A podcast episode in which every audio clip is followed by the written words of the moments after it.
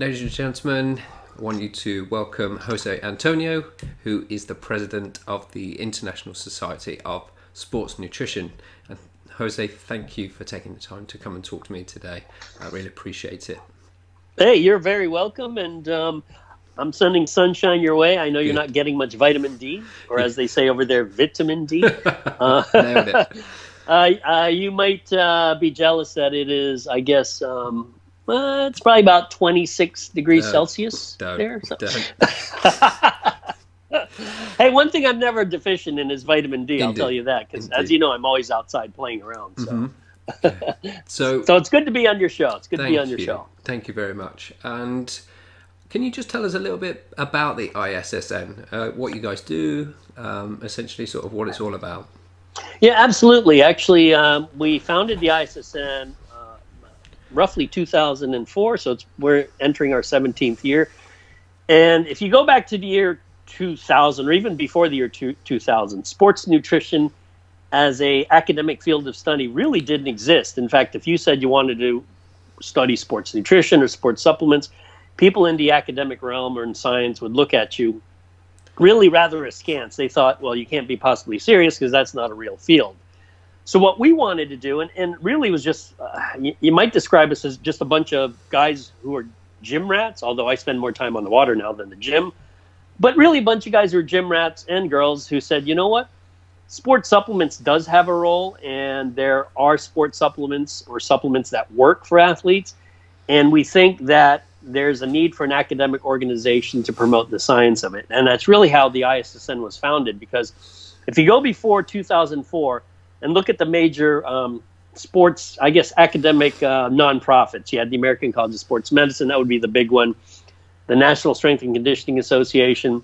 Um, and you have similar uh, organizations, obviously, in Europe. But for the most part, sports nutrition was it just wasn't treated seriously. And I think going from 2004 to now, you can see how the sports nutrition category as a field of science has grown tremendously. And a lot of that has to do with just a lot more people are going into the research field, and you have people. It's it's now respectable. You can go to graduate school, get a PhD, and say, "Hey, you know, I'm studying protein or I'm studying creatine or something like that," and people people think it's kind of cool. And so now at the college and university level, and you see this both in the UK, Europe, and the United States, sports nutrition is now a class that is taught.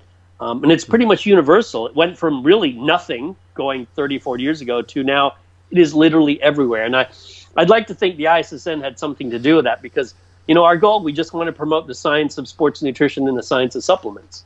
Fantastic. Cool. Which leads me nicely on to my first question, which is um, what sort of uh, supplements are there? You know, sort of uh, that the, the research show that improves physical performance. Yeah, it's weird because there, there's a bit of a continuum, uh, and I always say focus on the basics because we know the basics first. But then you have other supplements where, you know, the data is accumulating. Um, should you take it? Well, it's one of those things where when you have limited time and limited resources, you have to be really uh, smart and choosy. So, for instance, what are the supple- the top supplements that most athletes take, particularly the ones here in the United States? And when sports nutritionists work with athletes, typically they talk about creatine, they talk about protein, uh, particularly whey protein, because there's a lot of data on whey protein. Um, caffeine is a great supplement. Uh, sports drinks. Um, y- you know what's interesting about sports drinks? Really, it's it's sugar, sugar and water. Hmm. Um, carbohydrate gets just beaten down in uh, in social media. I mean, you'd think sugar is evil, yet we know sugar is one of the best ergogenic aids out there. Um, so carbohydrate. Um, also, you know, things like nitrates or beetroot uh, beets. Um, citrulline is another one that's sort of up and coming. Mm. There's a whole host of supplements out there that, you know, my take on this is um, I'm not what you call a science purist. I don't need 100 studies to to have me tell an athlete or have me tell myself what I can or should take. To me, if it helps or has a neutral effect, it's something worth trying. And and for instance, one of the supplements I would put in that category would be citrulline. Yep. If you look at the data on citrulline, it's like, hey, you know what? It's, it looks like it works some of the time, and other times it doesn't do anything. So what's the harm? Well, the harm is nothing. It might actually help. Hmm. So that's one of those where people, some people are like, ah, it's a waste of time. Well, you know what? let each athlete decide if it's a waste of time. You know, another one which might even be more controversial, which I find rather odd, where it's the data is not super strong, but there's some interesting data showing that um, branched chain amino acids can limit or decrease delayed onset muscle soreness. Now, what's interesting about that is if you look at social media, because a lot of this is promoted through social media, most of what people call sports nutrition in social media is actually not sports nutrition. It is, it's um, what I call physique nutrition. Okay, it's how do you look pretty? Do you need branched chains for that? No, actually you don't. However, if you work with endurance, uh, the endurance community, endurance athletes, a lot of them, particularly cyclists, they will take branched chain amino acids during a long ride. Mm-hmm. Why? Well, you could say it's an added fuel source, but you know, it's not the best fuel source. But probably the best reason is, is that it de- it decreases uh, delayed onset muscle soreness the next day or the next two days. So why is that important? Well, if you're performing a sport where you have to do something, and and it's funny, I get I get into discussions with my science friends about whether bodybuilding is an actual sport. And what's interesting is most guys who've bodybuilded tell me it's not a sport. I mean, it's like a bikini contest. It's you're just you know who has the prettiest body. That's not really a sport. But anyways, if you're in a real sport where you're performing something, there is no there's no benefit to ever being sore. If you're trying to swing a bat, hit a baseball, you don't want to be sore. If you want, if you're a triathlete, you don't want to be sore. Pick any sport where there's winners and losers. Being sore has no benefit. So there's an example where I guarantee you 99% of people think branched chain amino acids are a waste of time within the context of physique sports. Mm-hmm. But it's as if that's the only world that exists. It's like, well, we got physique and that's all that matters, you know, bodybuilding and fitness and figure. And they're forgetting that most people don't do that. Hmm. most people actually do real sports, whether it's soccer or you call it football or whether it's rugby or whatever. Those are real sports. So I think we got to separate sports nutrition from what I call physique nutrition or just nutrition to look pretty. Okay, cool. Yeah, yeah. I mean that's uh, that's quite an insight into sort of that sort of thing. Where yeah, I think uh, the general consensus from the evidence sort of crowd, I suppose, uh, branched chain amino acids do get a bit of a beating, and uh, yeah, I think everyone sort of makes that sort of assumption that we're just dealing with that uh, physique thing, and they just sort of don't take into the context that it could be useful for other sports, which is cool.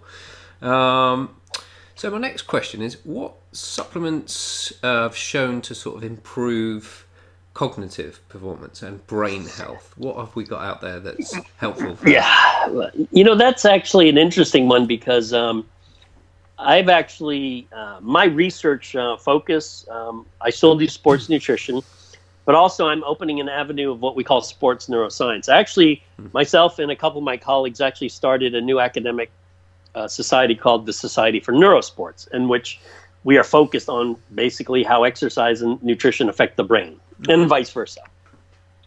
And the question you ask is interesting because exercise physiologists are very good at understanding things from the neck down. We know what happens peripherally, we know what happens with cardiac muscle, we know what happens with skeletal muscle. We know we know that fairly well. But when it comes from the neck up, how does exercise affect the brain? Well, we know it's good for the brain. We're just not exactly sure why it is. Same with nutrition and supplements. If you look at specifically supplementation to help cognition. You really only have it's hard to say. You have two data sets that I think that are fairly convincing. One, uh, creatine can help those who tend to be low in creatine. Who would those be? Vegans, vegetarians. Why? Because they don't eat meat. They don't eat fish. They don't eat meat. That's where you get creatine. So for them, creatine supplementation tends to help the most. Now, it also helps older people. What's interesting, we're actually in the middle of a study where we're looking at creatine supplementation in young, healthy university students. So we're talking about 18 to 21 year olds. So nobody knows because no one's worked with such a young population. You say, well, their brains are so healthy, you know, probably wouldn't have an effect. And that's my guess. Mm. But you don't know. You have to do the study.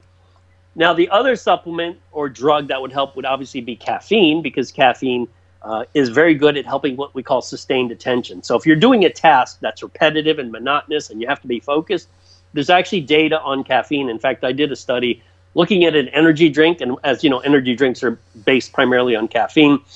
And we looked at something called psychomotor vigilance. It's the ability to do a re- repetitive, boring task and doing it well. And if you're on caffeine or on energy drink, it certainly helps. Now, are there any other supplements? Well, you might put phosphatidylserine in there. You might put choline in there. You might put um, ginseng in there. I mean, there are.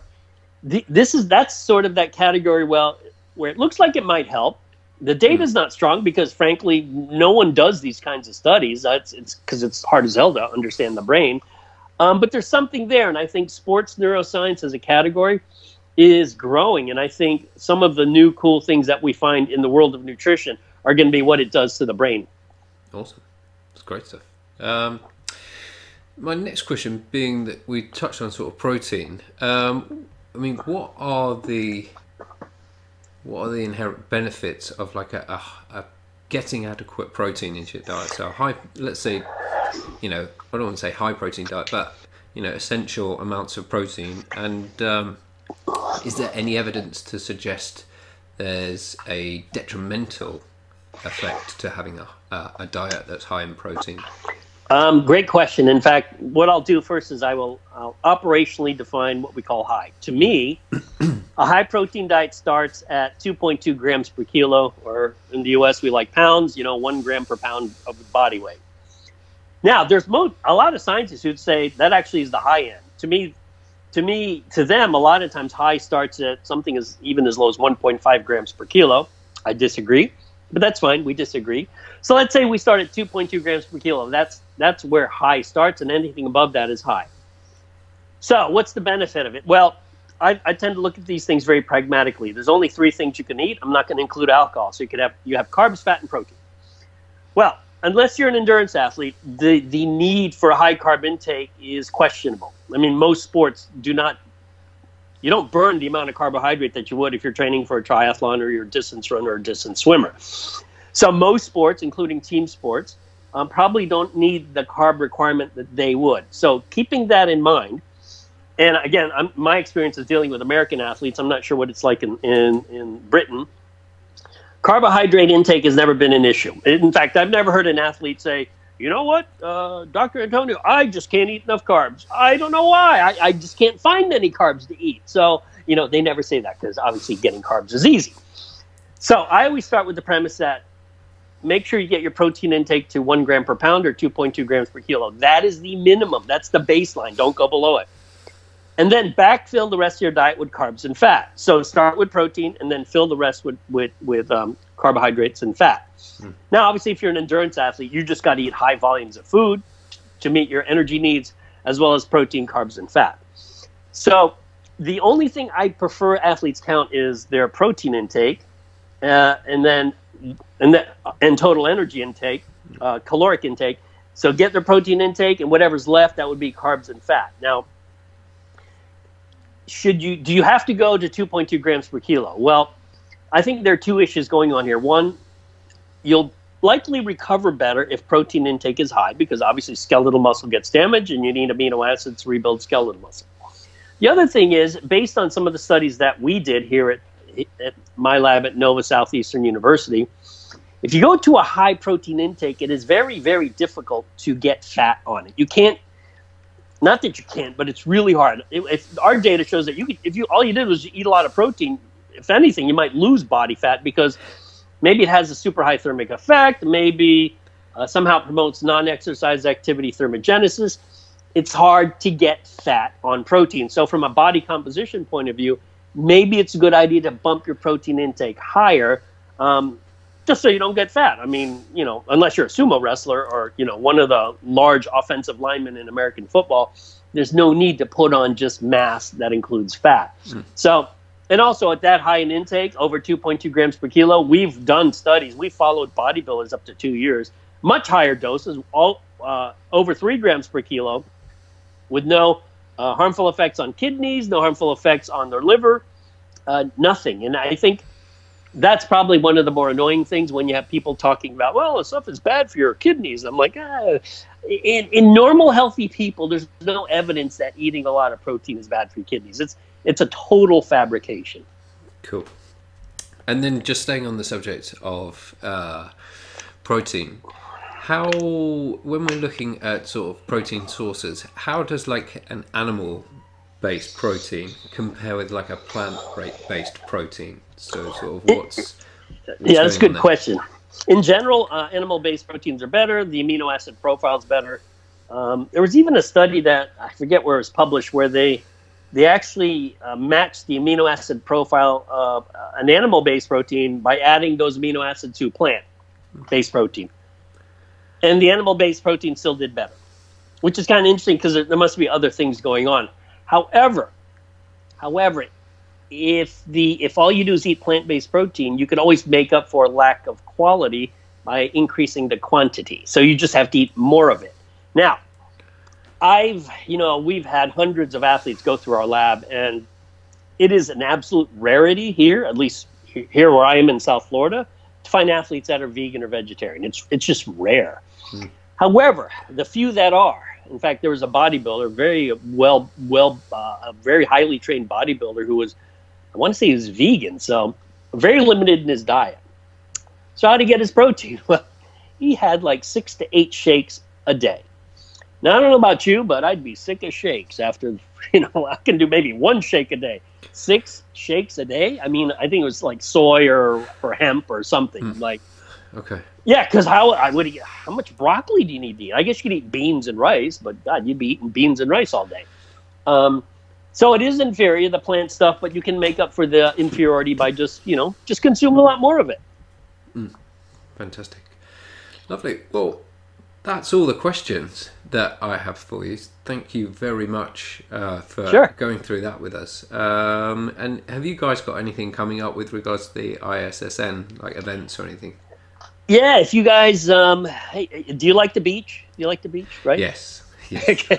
Well, Daytona Beach is one of the iconic beaches in the United States. We have the Do- Daytona Beach 500. It's a pretty cool race there. But um, the the 17th conference, annual conference, ISSN, will be Daytona Beach, Florida uh, June 18th to the 20th, and literally the hotel is on the beach. So, and I don't know if you've figured it out, but people have, have noticed that all my conferences for the national meeting is on the beach because I like the beach. so, but there's always that trade-off. Is like uh, you walk into a lecture hall, you're like, where'd everyone go? And well, they're at the beach. So you know, people treat it as a vacation. They go to like one talk, maybe two, then they go to the beach and they have a margarita or something. But Daytona Beach, I love it. It's one of my favorite beaches. Um, if you if you can surf, there's might be surfing there, or you can paddleboard. I love to paddleboard out there, but um, you'd love it, you know. And you know what? You'll get a lot of vitamin D. Vitamin D. Perfect. Yes. Perfect.